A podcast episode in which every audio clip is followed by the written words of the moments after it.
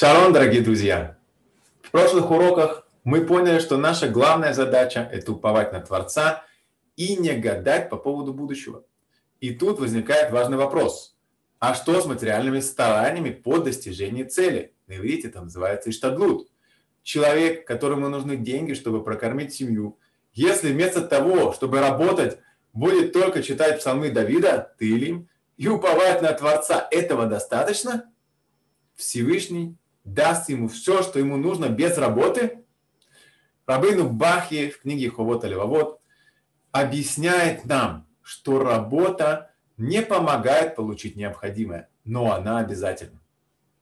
То есть человек может достичь свою цель вообще без работы, но Всевышний постановил по своей великой мудрости, что человек должен работать. В поте лица своего будешь есть хлеб свой, как мы читали это в Торе. И человек должен исполнять это постановление. Но мы должны верить, что нет прямой связи между работой и достижением цели.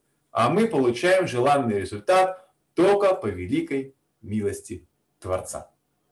Мы учим это из Парашат Аман. Рассказ в Торе про то, как евреи получили ман. Как говорится на русском, манну небесную. В пустыне написано «имели омерон» это мера веса. И не было лишнего у собравшего много, и у собравшего мало не было недостатка. Каждый сколько съест, собрали они. Когда евреи собирали ман, никому не помогли его старания. Столько, сколько кому было постановлено свыше, ровно столько и оставалось в его корзине. То, что должно быть у человека, у него будет. То, насколько его духовный сосуд готов принять изобилие Творца, столько у него и будет.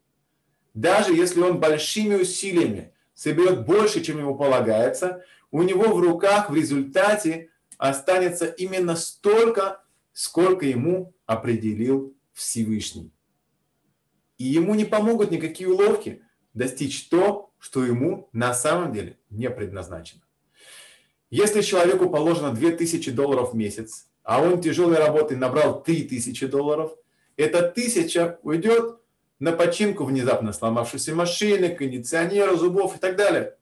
А если не будет делать лишних усилий, материальных усилий, и будет полагаться на Творца, что Творец дает ему именно столько, сколько ему нужно, и получит эти 2000 долларов, то никаких сломанных машин, кондиционеров и зубов у него не будет.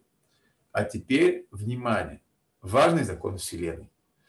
Как вы думаете, если человеку полагается свыше какое-то страдание, например, поломка пылесоса, может ли он это страдание избежать? Ответ – да. Как? Заменив его страданием от исполнения заповеди. Например, изучая те части Торы, которые не хочется ему изучать. Страдание в понимании иудаизма – это любой дискомфорт. Например, человек, который поместил руку э, в карман и вытащил вместо 5 шекелей 10, это называется страдание.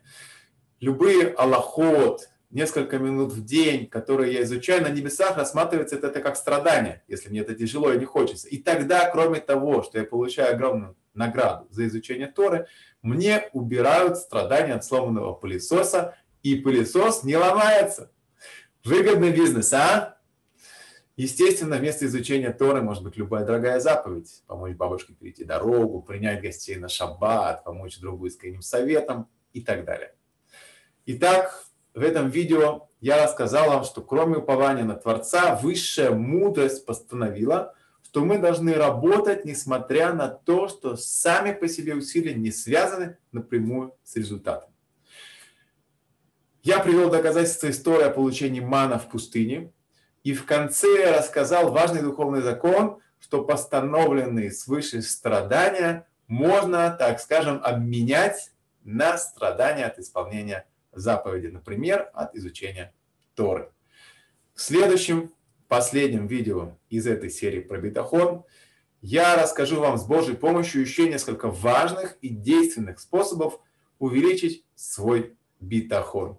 До встречи!